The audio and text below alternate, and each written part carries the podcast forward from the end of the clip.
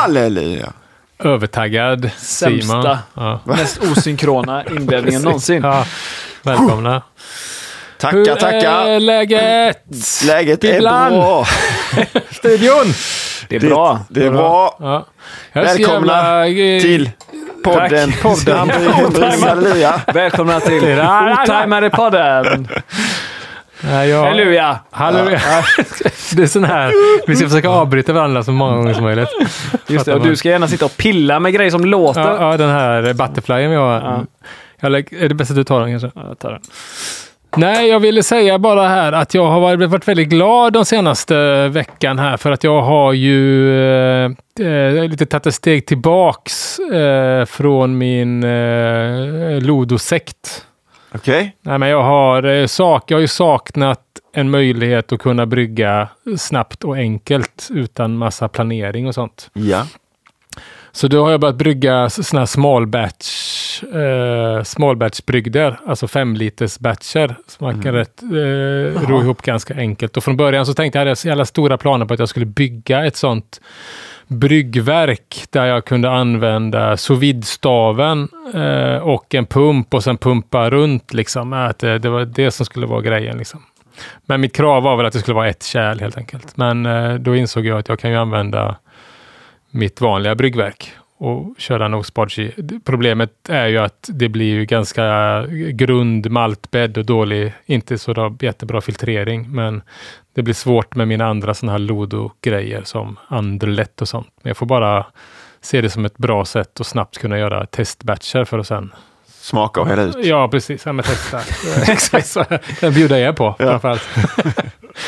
Ja, men jag är så jävla glad har jag blivit. Va? Liksom, verkligen Men- gått men- sådär. Fan vad då kan jag göra testa det här och testa den här gästen. Det finns, jag har sån jäkla backlog på grejer jag vill testa. Men jag känner att jag inte har liksom inte tid till att börja planera och rota fram. Nu kan man, och man behöver inte göra förkultur och sådana grejer. Liksom. Men det som jag tycker är det svåraste med att göra sådana små batcher är ju hur man ska jäsa dem. Ja, men då jäser jag ju i 9 liters Nio fat. liters fat, ja. Eh, gör jag. Och sen så funderar jag på flaska direkt därifrån bara. Eh, Ja. på, från jästkakan liksom.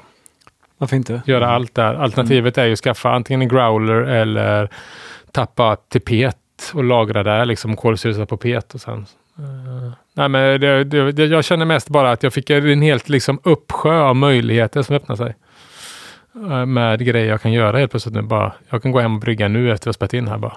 Pang Ja, bara. vad härligt. Ja, sjukt härligt faktiskt. Stor förbättring i mitt, eh, i mitt liv. Får säga. Har ni några bra förbättringar i era liv på sistone? Min bastu är klar. Är, gra- är det så? är den Gött. invigd? Så nu Invigd jäser igår. du Quake bara? Ja, precis. Ja, det var gött faktiskt. Ja. Det eh, har ju snackats länge om den. Det funkar eller har du råd? Eh, ja, det var ingen fara faktiskt. Är den Eh, vedeldad eller? är Nej, det... är en eh, elbastu. Det är en liten bastu. Jag kollade faktiskt eh, idag på eh, vad det hade kostat. Och det är typ 20 spänn. Liksom. Det är det värt det. Det är Ja. En kilowattimme. Ja, min fru klagar, hon är ju mycket på Vallhalla och hon klagar på att där har de ju sänkt tempen i bastun. På Jaså? Vallhalla. Ja, att det är inte... Då kanske man ska tillägga att vi gillar att ha typ 42 grader. ja. Okej. Ja. Ja. Ja. Jag håller på att bygga badrum och det kommer ju bli ett lyft när det är klart. Ja, Isolerat klart har jag gjort. 2023 Tre blir kommer det det bli klart. 2023 kommer det bli klart. Ja. Mm. Gött. Kanske april. April, ja. Mhm. Nej, du har inte duschat på länge nu. Nej, det är lite det. Nej, nej, jag duschade idag faktiskt. Ja, nej, det är väl Rulla det. sig i snön, inte duscha. re, re, rent öl eh, hembryggarmässigt så är det, jag har ju testat min sån wrapped pill. Ja, Eh, du gick biten, ju, eller? Nej, det gick ju fruktansvärt dåligt. okej. Vad var det som gick dåligt? Fick du inte kontakt eller? eh, Du... Nej, först, jag berättade om det sist jag hade, eh, eller då, när jag pratade om det. Jag hade väldigt svårt att, att liksom installera det. Jag Ja. köpte två för att jag jäser ganska ofta två separata. Japp. Liksom. Ja. Den ena har jag fortfarande inte lyckats koppla. Jag vet inte hur jag lyckades få den ena koppla till slut. Ja. Jag var väl lite inne på det. Så man Och då är du ändå ingenjör. Det märks att man börjar bli gammal när, när, Ja. när man inte får teknik att funka som den ska. Ja. När det känns som att alla andra gör det. Ja, det är Men, frustrerande. Sen vet jag inte om jag använde fel. Jag hade en ganska välfylld eh, sån här 11,5 liters PET damejeange. Mm. Och det är möjligt att den liksom låg mot kanten på något vis och vinklades för att den visade i typ 30 punkter för högt. Okej, ja. ja, men det låter ju skumt. Ja. Sen torrhumlade jag den och då sjönk den 20 punkter Ja. på en timma. Sen kallkraschade jag och då när jag kallkraschade då körde jag in en kil under den liksom. Då sjönk den 20 punkter till. Så Okej, ja. det var något, eh, jag vet inte, den visar ju inte riktigt. Men då Ja, var det är den, eh, underbart var, med var det- teknik. Ja. Underbart. Ja. Verkligen, det ser ut som en mycket stor förbättring. Ja, Ja, jag har ju en sån här eh, Ferminator, eh, sådär frigolit jäskärl eller eh, temperaturstyrningen. Jaha. Den som man kan också styra med wifi. Ja. Om man lyckas koppla in den till ja. wifi. Är det, är det samma, är det wrapped? Nej, det här är ju Brevolution i Danmark jag som okej. tillverkar. Liksom. Ah, okej, ja. Men jag ville ha något eh, smidigt och, och den här kan ju värma också. Och det Mm. vill jag ju göra när jag brygger belgisk ibland. Liksom kunna, Då kan din fru gå in där då om hon tycker Vallalabadet är så jävla... eh, det kan jag, man kan verkligen bygga in, eh, Ja. bygga in eh, ett barn och en fru om man vill det. Ja. Men, eh, Bara över huvudet liksom. ja, nej, knappt det. Ja, ja, Hon har stort huvud då. jättestort huvud.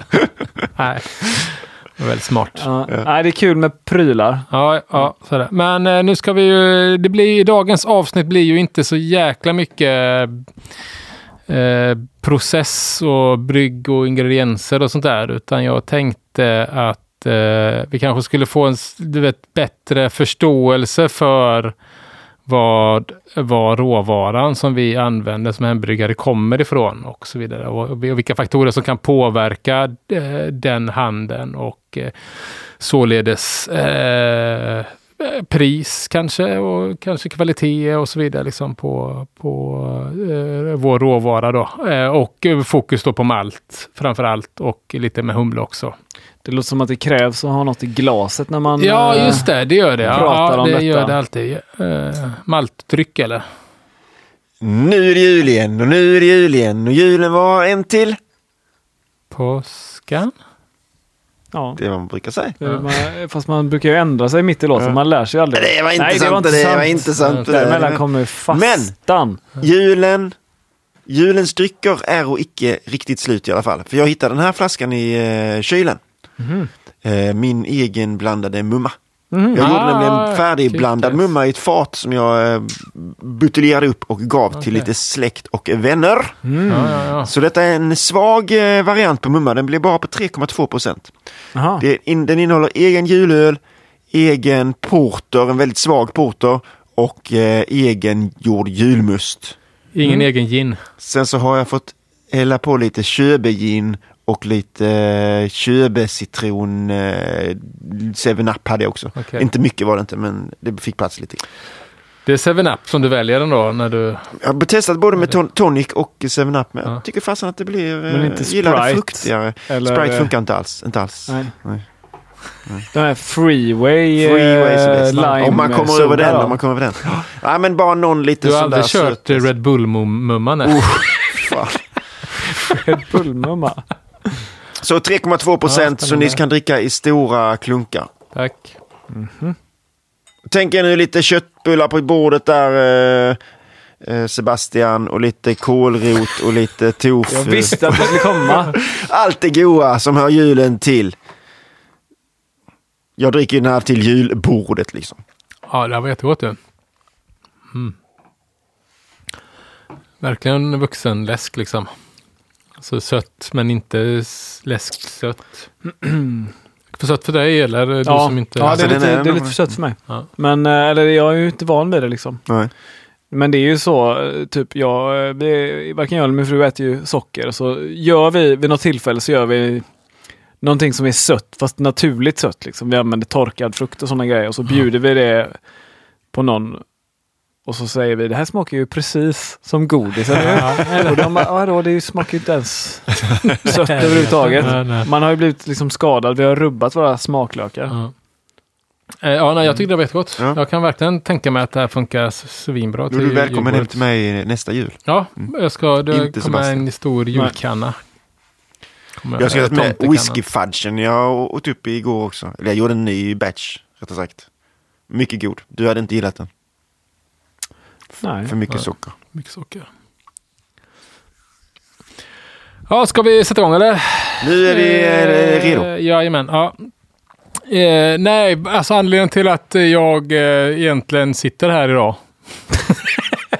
och eh, eh, ska prata om detta är ju att jag för ett tag sedan eh, eh, lyssnade på en eh, snubbe som heter eh, Horst. Horst Dornbusch, vet du vem det är? Ingen eh, känner. Nej, en tysk, eh, tysk eh, amerikan, alltså en eh, tysk eh, vad säger man, emigrant. Va? Han bor i USA eller i Kanada till och med idag. Men han är väl liksom välkänd där, både som hembryggare och som eh, författare. och, och journalist. Liksom. Han skriver för tyska Brauwelt till exempel. Och har gett ut böcker om exempelvis eh, den här, jag vet inte, den känner igen, man kommer upp ibland när man är inne på hamburgarbutiker, men eh, typ Allt Bier boken som bara handlar, Classic Styles heter den? Okej, ja. Allt Bier har han skrivit och Helles har han skrivit till exempel. Okej. Men han hade ett, ett, eh, ett föredrag då om, som jag i princip har snott allt ifrån. Fast jag, det, jag tyckte det var så jävla bra, så jag, jag fick känslan att det här är någonting som jag skulle vilja förmedla till eh, liksom våra lyssnare och till er på något sätt. För jag tyckte ändå att det var alltså, spännande eh, i, i dagens liksom, eh, omvärld och eh, ger lite mer förståelse helt enkelt om, eh, om kon och handel med kon till exempel. Okej. Eh, Så inte så jättemycket, du vet, har, har du gått in på dagens avsnitt för att lära dig någonting om bryggprocessen så så kanske det inte eh, är det. Men eh, lite Kanske. visare. Vi vet- vi kanske det blir slänger mer in något sen. Vi kanske ser något sen. Men vi kan väl börja och eh, prata om eh, kon då. Eh, och eh, kon, eh, liksom producenter, odling eh, helt enkelt. Eh, vet ni hur mycket eh, kon det odlas i världen varje år? 100 Eh, 100 miljoner ton. 100 procent. 100 procent. Ja, det här här är är- en sån här grej, jag har fan ing, här har jag liksom ingen aning Nej, vad jag ska gissa. Är, är 2000 kilo, det måste vara mer än det. Jag tror det är ännu mer. 9000 miljarder ton. Ja, det det är nog för rätt. mycket. Ja, nej. Ja. Ja. men rätt är, det odlas eh, ungefär 150 till 160 eh, miljoner ton eh, kon varje år i hela världen. Då. 150 kan vara bra att komma ihåg. Det kommer bli eh, så här initialt en hel del siffror, eh, rabbla en del siffror helt enkelt. Men 150 är ju... 150 miljoner ton. 150 miljoner ton liksom, eh, är ju den totala eh, eh, produktionsmängden eh, korn varje år. Eh, plus detta då så finns det, så, så finns det faktiskt en, eh, man kallar det för spannmålsreserven. Reserven, liksom, att vi, det har du vet, funnits en, och finns en reserv av spannmål i, du vet, i, i- ifall det blir någon katastrof eller kris eller någonting sånt där. Och eh, den har ju legat på ungefär 50 till 60 eh, miljoner eh, ton.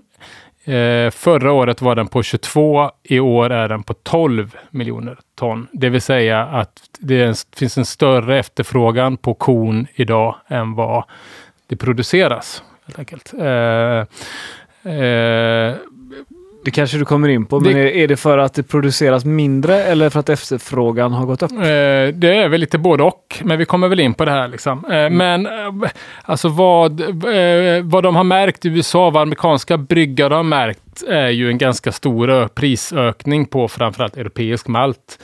Jag vet inte om ni har tänkt på det också, men, det har ju skett liksom, prisökningar för oss hembryggare också. Det är kanske inget som vi tänker på speciellt mycket, för, för att det handlar liksom om om 10 år och 20 år eller liksom, eh, men en del av er kanske har tänkt på det. Jag tycker man märker det ändå. Ja. Ja.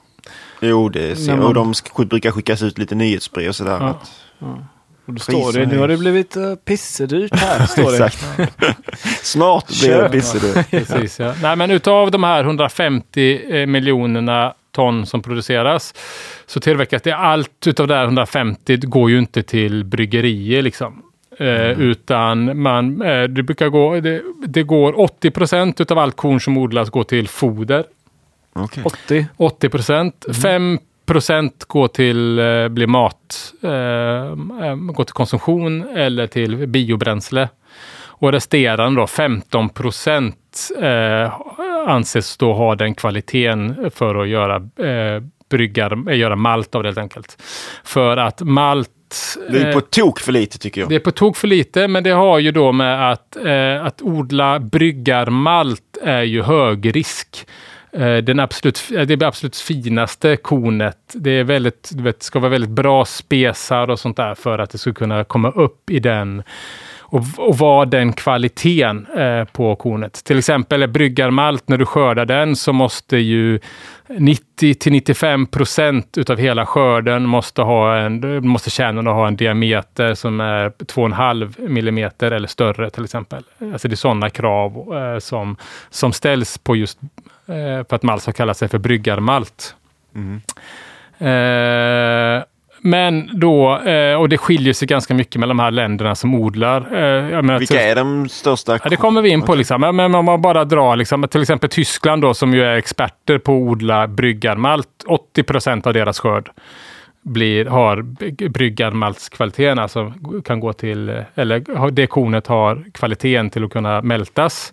Mm. Medan exempelvis Etiopien, där det går ju 90 90 procent till mat. Mm. Ungefär. Uh, I bara Bayern så är ju 95 procent av all korn som odlas utav uh, kvaliteten till att mältas. Mm. Liksom. Uh, så de har ju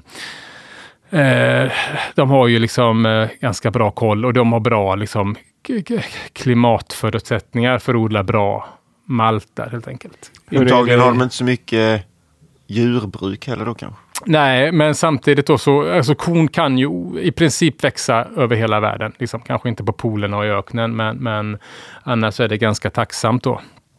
Är det hur kon... Eh, man tänker de andra sädeslagen, hur stor andel av allt all spannmål Vete måste ju stå för 95 procent. Ja, vete, vete odlas ju mer. Jag har inte koll på de siffrorna, utan jag fokuserar på kon. Ja, just det. men, vete, men vete är ju framförallt är det ju, är det ju inte lika hög risk eh, som... Alltså odla kon är inte hög risk, men, men att försöka odla bryggarkon som ska mältas, det är mm. hög risk. Liksom. Eh, för att det är så mycket. Jag menar, och lyckas man inte, om man får en snedskörd så blir det ju till foder istället och då får du inte lika mycket pengar pengar för det som, som bryggarmalten. Men vete är ju mycket större del som odlas för det kan ju mm. användas till eh, mycket mer helt enkelt.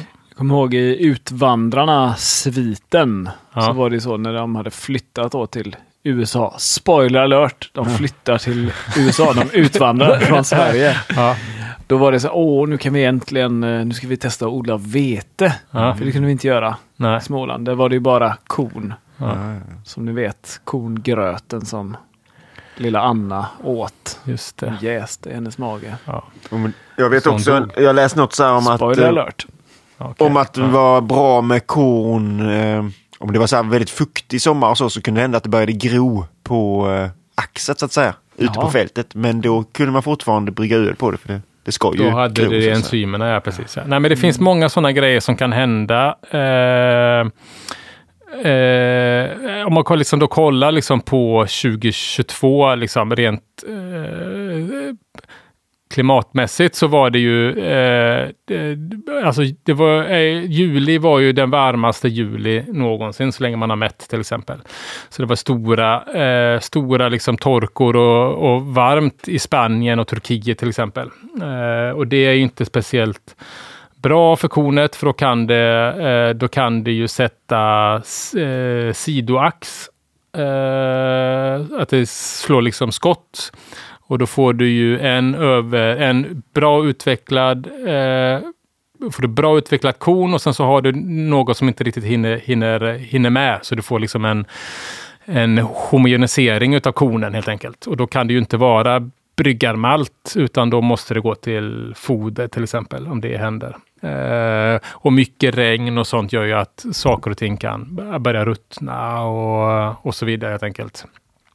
Eh, men det var en ganska torr eh, sommar, eh, vilket ju inte var så bra. Och är det för varmt så kan det ju även bli så att det övermognar kornet. Alltså det, det, det, ser jättefint ut, men det har inga enzymer kvar, så du kan inte brygga öl på det helt enkelt. Liksom. Utan enzymerna det har, har redan liksom, eh, typ neutraliserats för att det har blivit övermoget.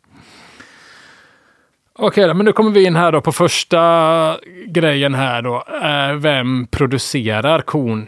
Vem odlar kon? Eh, det är ju egentligen, alltså det är bara Alltså många producerar kon, men eh, bara få producenter producerar alltså ruggigt jävla bra kon för, som lämpar sig till, till bryggning. Och problemet med detta är ju att ganska många länder som har ganska stor liksom, produktion utav öl eh, kanske inte kan odla bryggarmalten. Så väldigt många länder förlitar sig på eh, alltså import utav, de får liksom köpa korn ifrån andra länder som har den kvaliteten helt enkelt. Eh, och eh, det betyder att, eh, att korn skeppas ju eh, över hela världen, mycket på båt liksom. Det är en väldigt stor del utav, eh, alltså väldigt mycket går ju på, på fartyg helt enkelt. Liksom. Eh, och det vet vi ju hur det har varit det senaste året med frakt till sjöss och så vidare. Liksom containerbrist och sånt. Det har ju inte varit sådär. Ja, och alla fartygen liksom. i Ukraina som har eh, Precis ja. Eh, men om vi då börjar med att kolla på vilka är världens största ölproducenter? Eh, Topp fem. Kan ni få in några? Ölproducenter? Kina. Ja. Ölproducenter. Ja, men det tror jag att jag kan. Kina, Ryssland, USA, Tyskland, Brasilien. Släng in någon, någon uh, bubblare. Djibouti. Djibouti, jävlar. Nej, men största procenten är etta Kina, tvåa USA, trea Brasilien, ja, fyra eh, Mexiko och eh, femma Tyskland. Eh, och hur mycket Varför? då eh, tror ni att de här länderna producerar korn? Liksom? Eh, Kina. Kina kanske kan göra det. Kina producerar mm. korn, men de, men de producerar, eh, du vet, eh, eh, en miljon utav de här 150 produceras i Kina. Mm, mm. Uh, USA uh, producerar lika mycket korn som Danmark gör. Pytte, pyttelite. Nej. Mexiko i princip Nej. ingenting. Brasilien. Nada. I, nada. Uh, liksom helt pytte, pyttelite. Och de här länderna måste ju då importera sin malt ifrån andra länder. Då. Mm.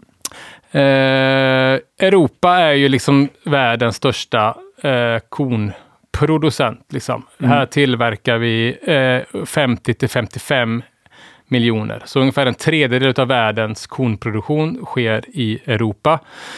Eh, där det största landet i Europa som gör det är Frankrike med 11 miljoner. Eh, Tyskland med 10 ungefär. Eh, Spanien 10 alltså ganska jävligt mycket. Mm.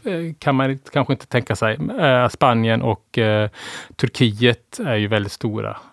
De tillverkar framförallt inte så mycket bryggarkvalitet utan ganska mycket till föda och eh, eh, foder helt enkelt. Eh, Span Spanien eh, kan ju också, är ju ofta sådär, eh, har de, får de torka så går deras skörd ner med 50 procent liksom, mm. Eh, om de får ett dåligt år. Danmark då 3,2 eh, och Sverige 1,5, Finland 1,3, Norge 0,6 miljoner ton. så Sverige står för 1 procent av? Av den totala produktionen. Ja. Och USA då, de står för 3,5. Så tillsammans då vi nordiska grannländer, vi, vi producerar ju mer korn än vad hela USA gör. Liksom. Mm. Och USA är ju då världens näst största ölproducent. Liksom. Mm. Eh, det kan man inte tro. Jag trodde faktiskt att USA ändå producerade Ja, men de producerar ju vete som vete, bara hundan. Liksom. Och sen så producerar de ganska mycket sådana här mer pengastinna grödor. Soja är de stora på. Eh, majs och majs, sen så ja. även då eh, köttdjur. Liksom. Mm. Det, det, är, det är deras liksom. Man ser ju framför sig sådana här milslånga fält som liksom aldrig tar slut med så här 14 skördetröskor i rad som bara ja, skördar fram. vete liksom, ja. i mm, amerikanska Men, men sen så har de ju inte heller riktigt utan den, det liksom klimatet utan, utan eh, Kanada de tillverkar ju, producerar ju 10,5 eh, Mm. gör de. Eh, och vissa, vi som bakar en del bröd känner väl till Manitoba till exempel. Det är ju ett distrikt i Kanada som är väldigt känt för eh, Manitoba Cream. Manitoba Mm. Cream. Ja, det är det här området då i Kanada som är bra för att odla spannmål på. Då. Argentina producerar 5 miljoner. Hälften exporterar de till Kina. Eh, eller 50 procent av deras produktion går på export och utav den så går 70 procent till Kina, liksom av exporten. Mm. Eh, och sen kommer vi då in på svart länder eh, vid runt Svarta havet. Och där vet vi ju vad som har hänt liksom sedan februari förra året av eh, eh, Putins, eh, säger man, aggressionskrig mot Ukraina. Mm. Eh, eh, vad som har hänt där är ju att eh, mycket av kornet skeppas ju med eh, eh, båt. Eh, och de här länderna som har använt Svarta havet för att skippa kornet, då, de står för 30 till 35 miljoner ton utav den totala. Eh, och med tanke då att vi har en reserv på 12 kvar så fattar ni vad det liksom innebär. Eh, Ryssland producerar bara de liksom 20 eh, miljoner ton. Eh, Ukraina 9, Kazakstan 6. Eh, Vitryssland tillverkar också de andra stanländerna. Liksom. Mycket av det är ju hold up. Eh, inte jätte, jättemycket bryggarkorn utan mest är väl mat och eh, foder liksom.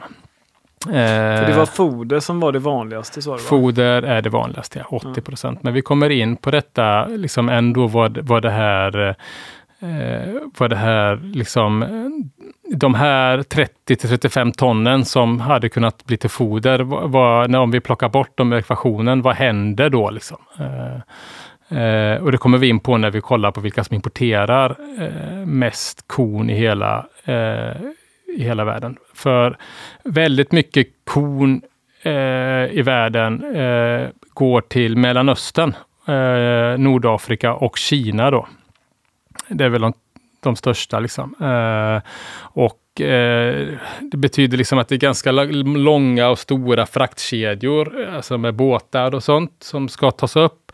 Eh, vilket tar, ja, det tar ju liksom tid och plats på både båtar av annat som kan skeppas helt enkelt. Eh, Eh, och så var det något annat jag skulle säga här som jag inte riktigt vet vad, vad, vad jag har skrivit.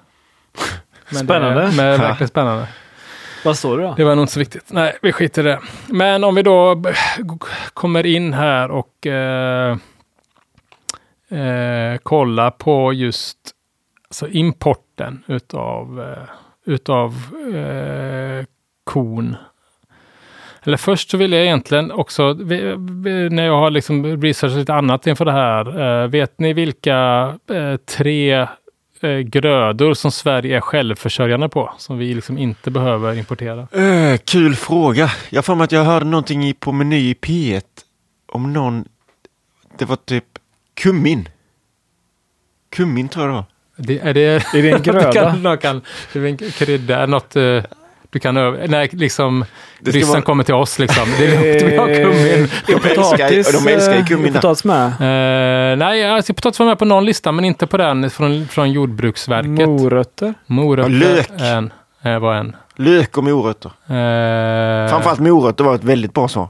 Tack. Men, Tack. eh, Kummin var också ett jättebra svar. Ja, Ja, men morötter tror jag jättemycket på. ja, Ja, han har ju sagt att det var det. Ja, Ja, har du sagt att det var ja, det var det. okej. Morötter är Ja, men eh, jag börjar fundera på om det var lök eller inte, men jag tänker att det kanske inte är lök. Eh, men morötter vet jag att det eh, Ja, Det är svårt så här, det måste ju vara någonting som funkar året runt egentligen. Så här, alltså, Ja, men precis. Någon kål, liksom vitkål. Liksom. Kan det vara? kan det vara någon kål av något slag? Eh, nej. Palsternacka? nej. Det är, är det någon mer rotfrukt än Eh, morot? det kan man väl säga ja. Är det en Att beta? Den ena, Aha, den ena sockerbeta? sockerbeta. Sockerbeta, ja. Socker är vi självförsörjande på. Mm. Eh, och den sista då är ju spannmål. i stort. Okej, liksom. generellt. Alltså vete, korn Mm. och eh, sädeslag är vi också Bra självförsörjande. gissat av oss ändå tycker jag. Alltså kummin var fruktansvärt Kummin. gissat. Ja, men det är väl spannmål, det ingår väl där nästan. men, men var odlar vi sockerbetor och morötter då? I vilket, I vilken landsände? Skåne. Exakt. Och Ja, det är där vi spannmål. odlar väldigt mycket. Exakt. Det mesta odlas ju där. Vadå då? Och det bjuder vi, och då så bjuder vi dem på riktigt höga elpriser på det. Ja, fy fan. Men det kostar väl fan ingen el att att få en jävla beda att växa. Det är väl bara att stoppa ner skiten i jorden. Du, jag kan säga att morötter har jag odlat hemma.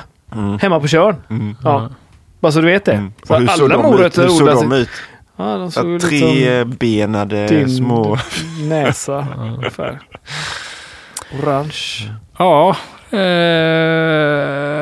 God men stämning. bra stämning här. Det är den här polariseringen vi upplever i samhället nu för tiden. Skåne mot köttätare mot vegetarianer. Skåningar mot icke-skåningar. Kummin-gissare mot morotsgissare. Ja, kummin var riktiga. Undrar fan det kom. Vet du hur mycket socker man får ut av en sockerbeta? Eh, 13. Fel.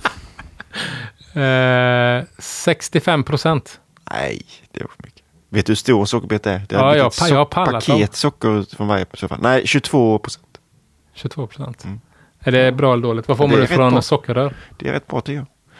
Sockerrör då? Vad får man ut från en sån här eh, sockerbit? Tyst. 100. Ja, 100 procent. 100 procent. Mm. Ja, ja, men eh, skitsamma. Importen då. Eh, största kon, eh, största konimportören i världen. Who's, who that? Vad sa du? Den största kornimportören i Ja. världen? Precis. Är det USA då Ja. eller? Nej, Är det något annat land? det är ett annat land. ja. Eller är det en privat Det är person? Djibouti. Äntligen får Djibouti vara med. Nej, men det är ju Kina såklart. det Det är är Kina. världens största öl. eh, Men eh, det var ju 80 procent gick ju till uh, rovdjur höll jag på att säga. till foder. till foder. eh, utav det som eh, odlas ja, i, totalt i världen. Ja. Vet ni vem som är tvåa då? Men är det just... USA. Men vänta här nu. Ki- Det är fel, äh, det är fel äh, argument eller fel äh, motiv i så fall. Det är inte för att de är största ölproducent som Kina är största importör av. Eh, de, eh, det är en av anledningarna. De dricker mycket öl. De odlar ju bara en eh, miljon själva. Liksom. De importerar tio. Jo, men ha hur stor... eh, alltså det måste ju gå till djurhållning det mesta. Eh, det För kan om- det göra, om- ja. Om Ja. 15 procent av 150 miljoner, det är vad är det? 22,5 miljon ton ja. används till eh, Öl. bryggarkvalitet. Ja. Mm. och eh, 80 procent går till djurhållning. Ja, men mycket av den eh, malten som de har importerat eh, var tidigare bryggarkvalitetmalt ifrån Australien tydligen. Okej. Eh, men vi kommer in på... Så jag säger inte att du har fel. Jag bara... eh, jo, det gör det. Men jag, vi kan ta det här off mic sen. Med nävarna. Ja, ah, men tvåa då. Vem, vem, vilken är den näst största Ja, konimportören? men det borde väl vara USA då? USA? Ja, kan man tro det. Det är eh, motherfucking Saudiarabien. Jaha. Saudi. Saudiarabien. Och varför tror ni detta då?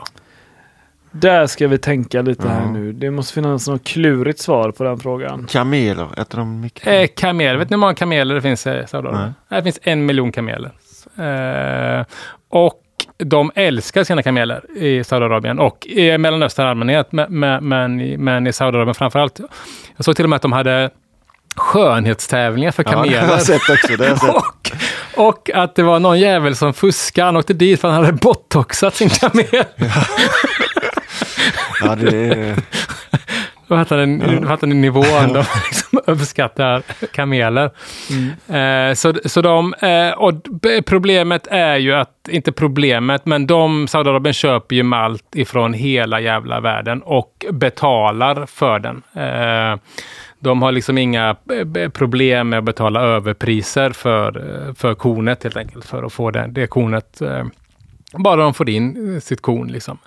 Eh, det är ingen som säger att de skulle, de skulle gärna kunna köpa vete eller något annat också, men, men, eh, men de köper korn och de köper korn ifrån hela, ifrån hela, hela världen. Då. Eh, Eh, och de importerar då 7,5 eh, gör de. Eh, och köper framför allt ifrån eh, Frankrike, Kanada och Argentina faktiskt. Köper de, eh, majoriteten då. Men plockar det mesta. Hur mycket sa du att Kina köpte? 10 10.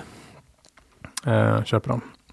Eh, har inte- Exporterar de något Kina? Nej. Nej, det tror jag inte. De producerar, eh, vad var det, en och en halv tror jag. Så, så att de gör inte det. Och Saudiarabien producerar väl ingenting heller, för det, men där har du ju klimat. Det är svårt att producera. Eh, Så Kina förbrukar alltså typ 7-8 procent av all världens korn. ja, Skrämmande siffror. skrämmande siffror. Eh, Det är svårt att ta in. Ja, det är svårt att ta in. Precis. Afrika har vi inte nämnt så mycket. De är också ganska, liksom, vad säger man? Djibouti har vi ju nämnt. Nej, men de är ganska liksom insignificant när det kommer till produktion och, eh, och eh, import helt enkelt utav malt. Enda roliga siffran är ju att Sydafrika som producerar ganska lite, 0,5 miljoner ton, att de har ju nästan lika bra kvalitet som Bayern. Alltså 90 procent utav deras korn håller bryggad kvalitet. Liksom. Eh, Hur stor andel var eh, av svenska Ja, kornprodukter? det vet jag faktiskt inte. Det har jag Nej. faktiskt inte kollat upp. Eh, men det kan ju du göra på rasten. Eller, Det är sånt, ibland är det som tyken. Liksom. Ja, men jag, är, jag är så nervös för det här avsntet så jag känner att jag är lite så här taggande utåt, passivt Ja. aggressiv. eh. som vanligt skulle jag säga. Ja. Ja, ja, men Min, extra eh, min eh, svärmors bror, eller om ni så vill min frus morbror. Har kameler. Eh, inte vad jag vet, Ja. men eh, Botox. han eh, är bonde. Ja. Eh, numera pensionerad bonde. Men hans fr- främsta eh, gröda han odlade var korn. Och den eh, sålde han till eh, Viking. Okej. Jag tror de hade någon, något mälteri i Halmstad eller sånt där. Ja, ja, Ja, Halmstad. Ja. Och han hade sin gård, eller han har fortfarande sin gård nere i Mörarp. Då var han alltså antagligen ganska duktig kornbonde som kunde leverera den kvaliteten. Ja, men det var han nog. Ja. Det var nog bra kvalitet. Man ser ju rätt ofta när man åker på vägarna så står det någon skylt liksom. Här odlas eh, ölet. Korn. Ja, typ. precis. Mm. Då är det Det är ju sant. troligtvis kornmalt till öl. Ja. Eh, Okej då. Nu kommer vi in på det här datumet då, 13 maj 2020. Nådens år. 13 maj. 13 maj 2020. 2020. Ja. Eh, det var det datumet som Kina startade ett embargo mot Australien. Eh, och eh, höjde tullen på grejer därifrån. Och de var ju då, de brukade, de brukade köpa in 6,5 miljoner ton korn av Australien innan. Eh, när de skapade det här embargot då helt plötsligt. Utav de här 10 miljonerna som de importerar varje år så kom 6,5 ifrån Australien innan.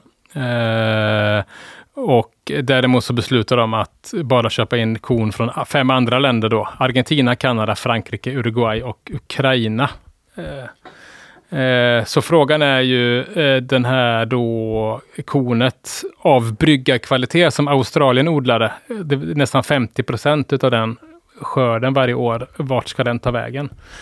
Eh, och eh, där utav de Borde ju göra att vi får billig malt. Om det inte var så att eh, över 50 procent av den ma- bryggarkvalitet malten köps upp av shejkarna i Saudiarabien och blir eh, foder då istället. Eh, ja, Så och ytterligare en eh, anledning till att bojkotta dem. Australien. Kamelerna. Nej, men och, och det ställer ju också till ett problem med, för de, eh, de eh, 50 procent går till Saudiarabien, ganska mycket går till, till, till eh, Brasilien, eh, också från Argentina. Eh, men det är ju ganska långa Återigen när man pratar liksom frakt, det är ju, är ju ändå hyfsat nära Kina, Australien, men det är ganska mycket längre att dra till Sydamerika eller till eh, Saudiarabien. Mm. Eh, att det tar ju upp eh, en hel del frakt återigen då. För att, Ja men det är ju pissigt så då, då gick en liksom signifikant eh, del av Prima brygga malt rakt ner i kamelens strupe. Så att Ja, säga. precis. Och kostnaden blir ju också att eh, det spär på containerbristen och, eh, och eh, eh, båtar blir upptagna med att köra malt istället för... Eh, Hela den där grejen känns ganska pucklad. Det är bra. Det är bra. Det behövs humor när man Ja, pratar om ja, lite sån här. Ja, precis. Ja. Vad Ja, hade ja. Australien gjort för att förtjäna detta embargo? Eh, ingen aning, för de, det blir embargo inte bara på korn utan eh, även på kol och andra produkter liksom, som, som kom från Australien. Ja. Eh, jag vet faktiskt inte. Det kanske har något med Sydkinesiska sjön att göra. Taiwan kanske. Ja, kanske. De är lite kinkiga ibland. eh, kan Kina. vara lite kinkiga ibland. Alltså, jag gillar ju kineser och kultur, men jag har lite tvekers till den regimen. Mm. Ja, det var ett bold statement. Tack, tack. jag vågar inte säga det. Jag eh, jobbar ju för ett eh, kinesiskt ägt företag. Det gör det. Du vågar inte säga du bör foten direkt. Men, men, äh, summa summarum då. Vad fan är det som händer då när eh, efterfrågan är större än tillgången? Eh, jo, eh, priserna, går ju Priserna upp. går liksom. upp, ja. Och en eh, bieffekt av det här, vad kan det då vara? Att kvaliteten går ner. Eh, ja, det, kan ju fin- det finns ju en risk, nu säger jag inte att det är så, men det finns en risk att eh, mälterierna, eh, i och med att de rika eh, länderna som Kina och Saudiarabien köper upp malt av bryggarkvalitet, så kan det vara så att eh, mälterier runt om i världen tvingas då köpa eh, och mälta på ma- malt som har en lägre kvalitet, kanske inte har det proteininnehållet som man vill ha eller den storleken man vill ha helt enkelt och så vidare. Och så vidare. Mm. Eh, och det är väl, eh, finns, är ju en, eh, finns ju en risk som, som kan drabba liksom malt eller oss hembryggare eller i, förutom pris, prishöjningen eh, höjningen då helt enkelt. Liksom. Och om man då drar det här plus när man pratar liksom europeisk humle plus då, jag menar, det- det går ju åt en del el och eh, producera eh, malt.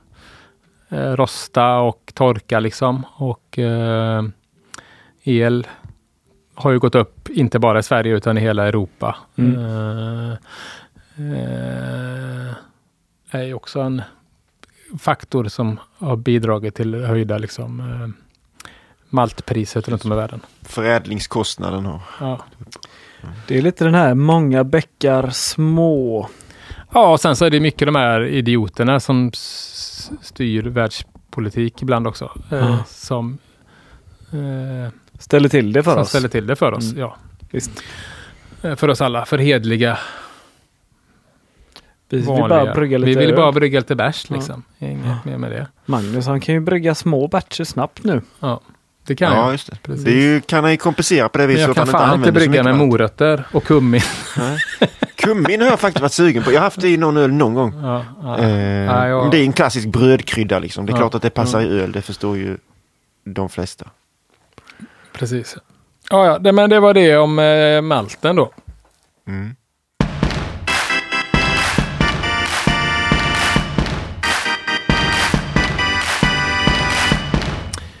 Eh, jo, eh, 2022 rapporterade USA en minskning med 10-15 procent av skörden. Eh, Tyskland en minskning på 18 procent av skörden. Eh, detta är ju då långt, riktigt långt, långt bort ifrån eh, det extremt dåliga året de hade i Tjeckien i år. Eh, där de då eh, 2021 skördade 6,6 ton SAS. I år skördar de 3 ton. De har tappat 50 procent. Eh, Ja, det är ju piss ju. det är riktigt eh, rövigt. Plus att ja, kvaliteten på de där tre tonnen Mm. är eh, inte bra. Liksom. Vi snackar Ja, det de- alfasyra runt Precis. 1-2 procent liksom, och så vidare. Liksom. Att det, Blir man av med halva skörden då slänger man inte de som man tycker är halvbra. Nej, nej, det gör man ju inte. Liksom. Då behåller man Eh, dem. Liksom. Och det finns i Tjeckien en överhängande risk att ganska många odlare kommer eh, gå i graven eh, efter detta år eh, på grund av dåliga skördar. Eh, minskat, alltså ökade kostnader. För det här är liksom ett problem som hela humlaodlarvärlden lider av att det kostar eh, mer och mer att producera humle. Eh, medans skördarna blir mindre. Mm. Eh, och kunderna vill inte betala mer mm. än vad de redan gör. Eh, så, så, höjda kostnader, men även då att de har fått minskat stöd, har liksom de här tjeckiska humleodlarna gjort. Eh, så så det, vi kanske kommer, kommer komma någon sån här, du vet, eh, rädda din tjeckiska humleodlar eh, bondekampanj. Någon gala kanske med Marcus och Martinus. Men det var... Hop Aid. Hop Aid. Hop Aid. det var ett eh, dåligt, hela, alltså det var i världen liksom ett dåligt humleår. Men det var inte lika dåligt som nej, inga, inga den stora humlekrisen 2007. 2007. Och det här kommer den jingeln!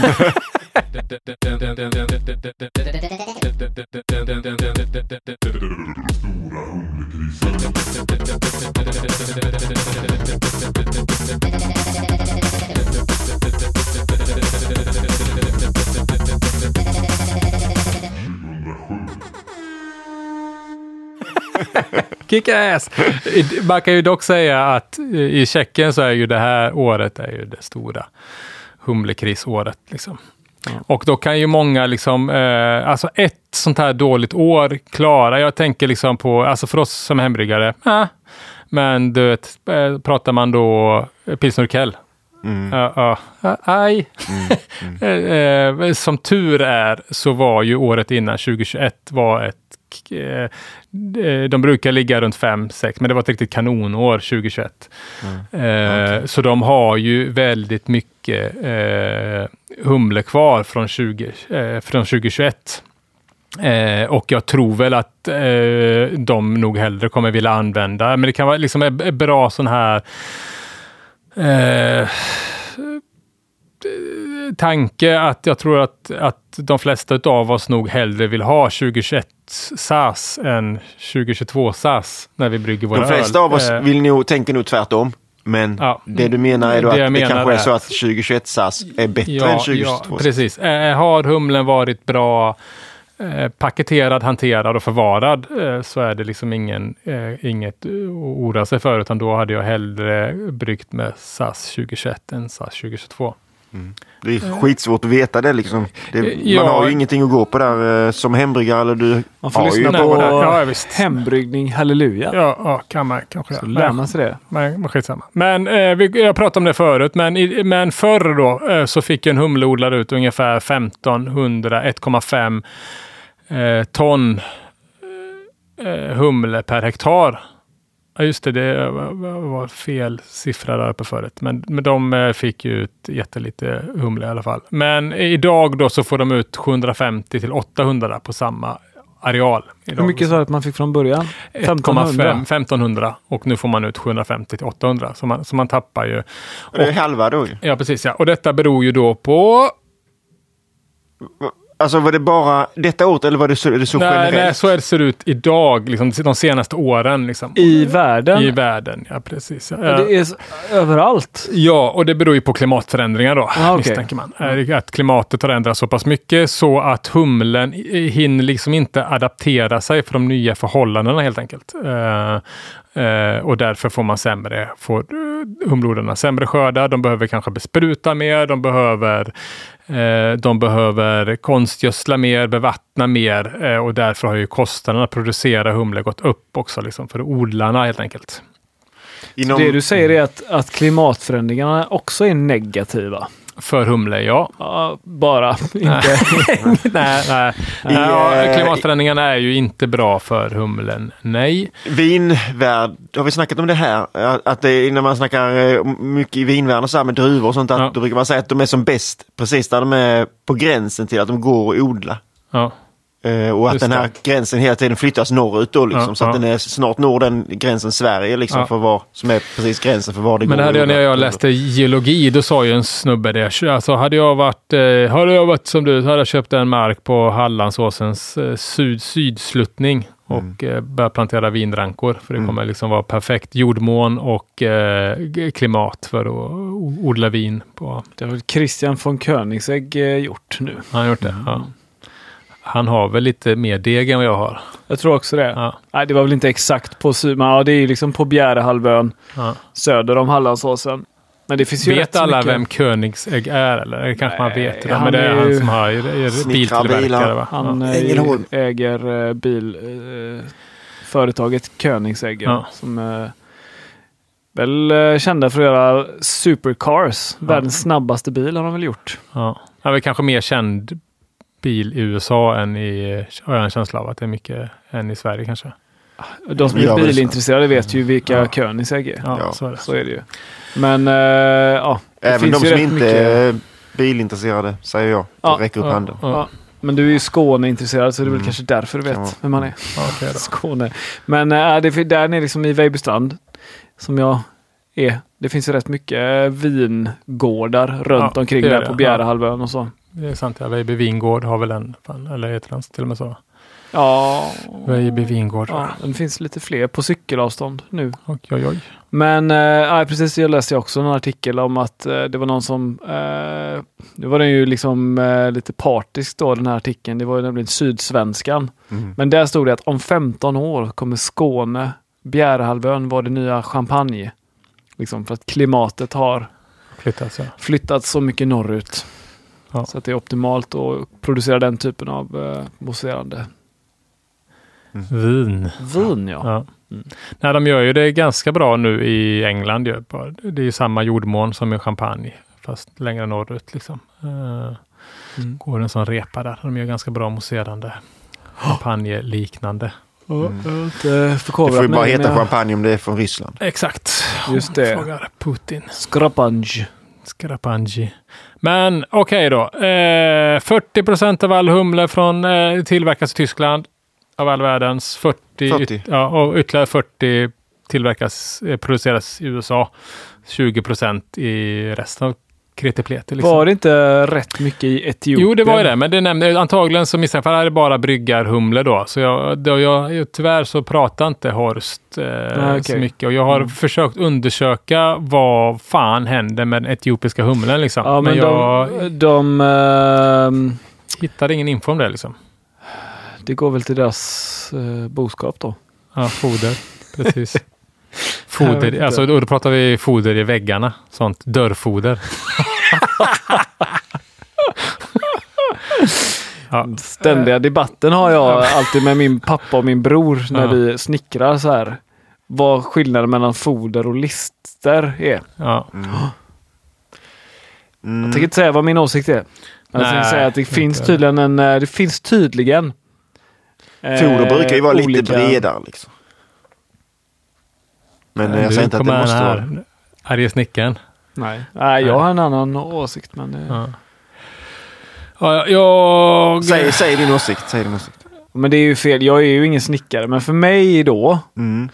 är ju lister någonting som läggs i skarven mellan golv och tak eller, och väggar. Liksom vägg och golv. Ja, Eller golvfoder snackar man ju om. Ja, det snackar min pappa om också. Det är runt golv, vid golv då? Eller? Ja. För mig finns det dörrfoder och fönsterfoder. Ja. Okej, och golvfoder. Och golvlist och taklist. Ja, men jag har ju säkert fel. Alltså, eller jag, jag, jag säger inte att jag har rätt heller. Nej, det är nej. bara... eh, Men, ja. Nej, men det är som eh, någon gång så hoppade jag in i en kohage för att eh, eh, inventera bin. Och då sprang det iväg massa kor. Eh, och så kom bonden och undrade fan vad som hände. Liksom. Och eh, jag var så jävla nervös att jag, sk- att jag skulle säga kossor, för det, det ska man inte säga. Liksom. Så jag var ändå var jävligt glad när jag sa, Åh, eh, vad, vad det, är det dina kor? Ja. Och då sa han argt direkt, Eh, stutar. stutar. alltså, kastrerade han. Att jag var liksom, med just det här med att man nästa gång så kommer man vara så nervös när jag pratar med någon snickare. snickare så jag kommer inte våga säga foderlist. Utan jag kommer Säg säga kreatur bara. plank. Säg kreatur. Ja, jag, Virke, virke. jag vill inte att massa snickare ska höra av sig och säga att jag har fel. Nej.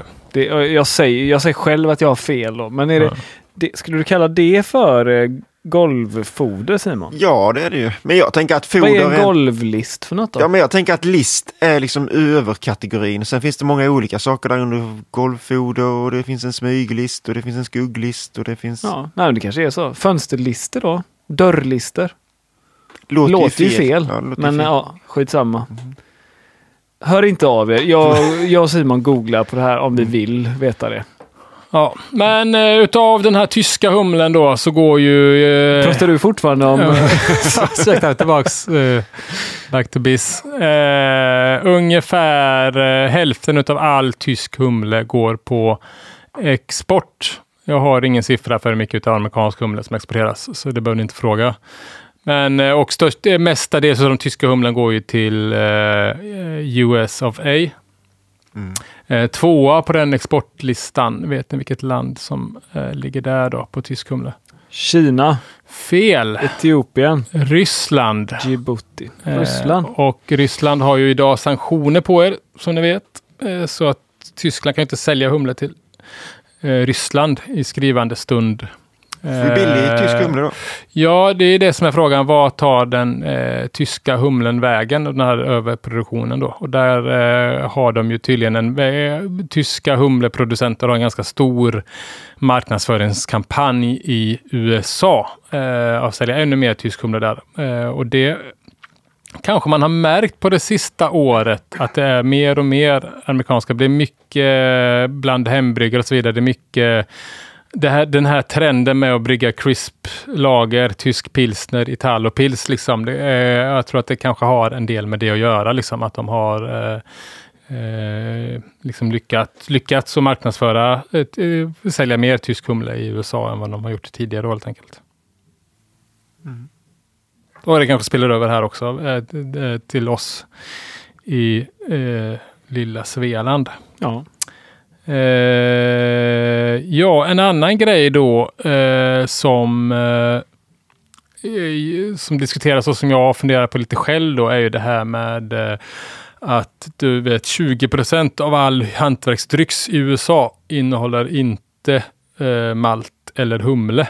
Eh, det vill säga hard seltzers och eh, så vidare. Eh, att det har ju är fortfarande blivit eh, liksom är ju inte en trend, men, men det produceras en hel del där. Eh, och frågan är ju då varför. Eh, och där har jag ju kanske någon slags egen teori då att eh, det kanske är liksom prishöjningarna som har skett, liksom som eh, eh, som, driv, som även driver på hard seltzer-drickandet eh, helt enkelt. Att man eh, att det på så sätt kanske ökar vinsterna för bryggerier. Eh, för bryggerierna eh, jag vet inte, humleodlarna kan inte ta ut de priserna de kanske egentligen vill eh, för att bryggerierna inte köper in dem för att skulle de ta rätt pris så skulle konsumenten inte köpa dem. Liksom. Och därför hittar man på den här drycken då som heter hard seltzer som inte har de här dyra råvarorna i sig som humle till exempel. Alltså, jag säger inte ja. att det är enkom den anledningen liksom att hard seltzer har blivit något i USA, men det kan ju vara en av flera faktorer. Eh, ja, eh, det... Eh, ett take home.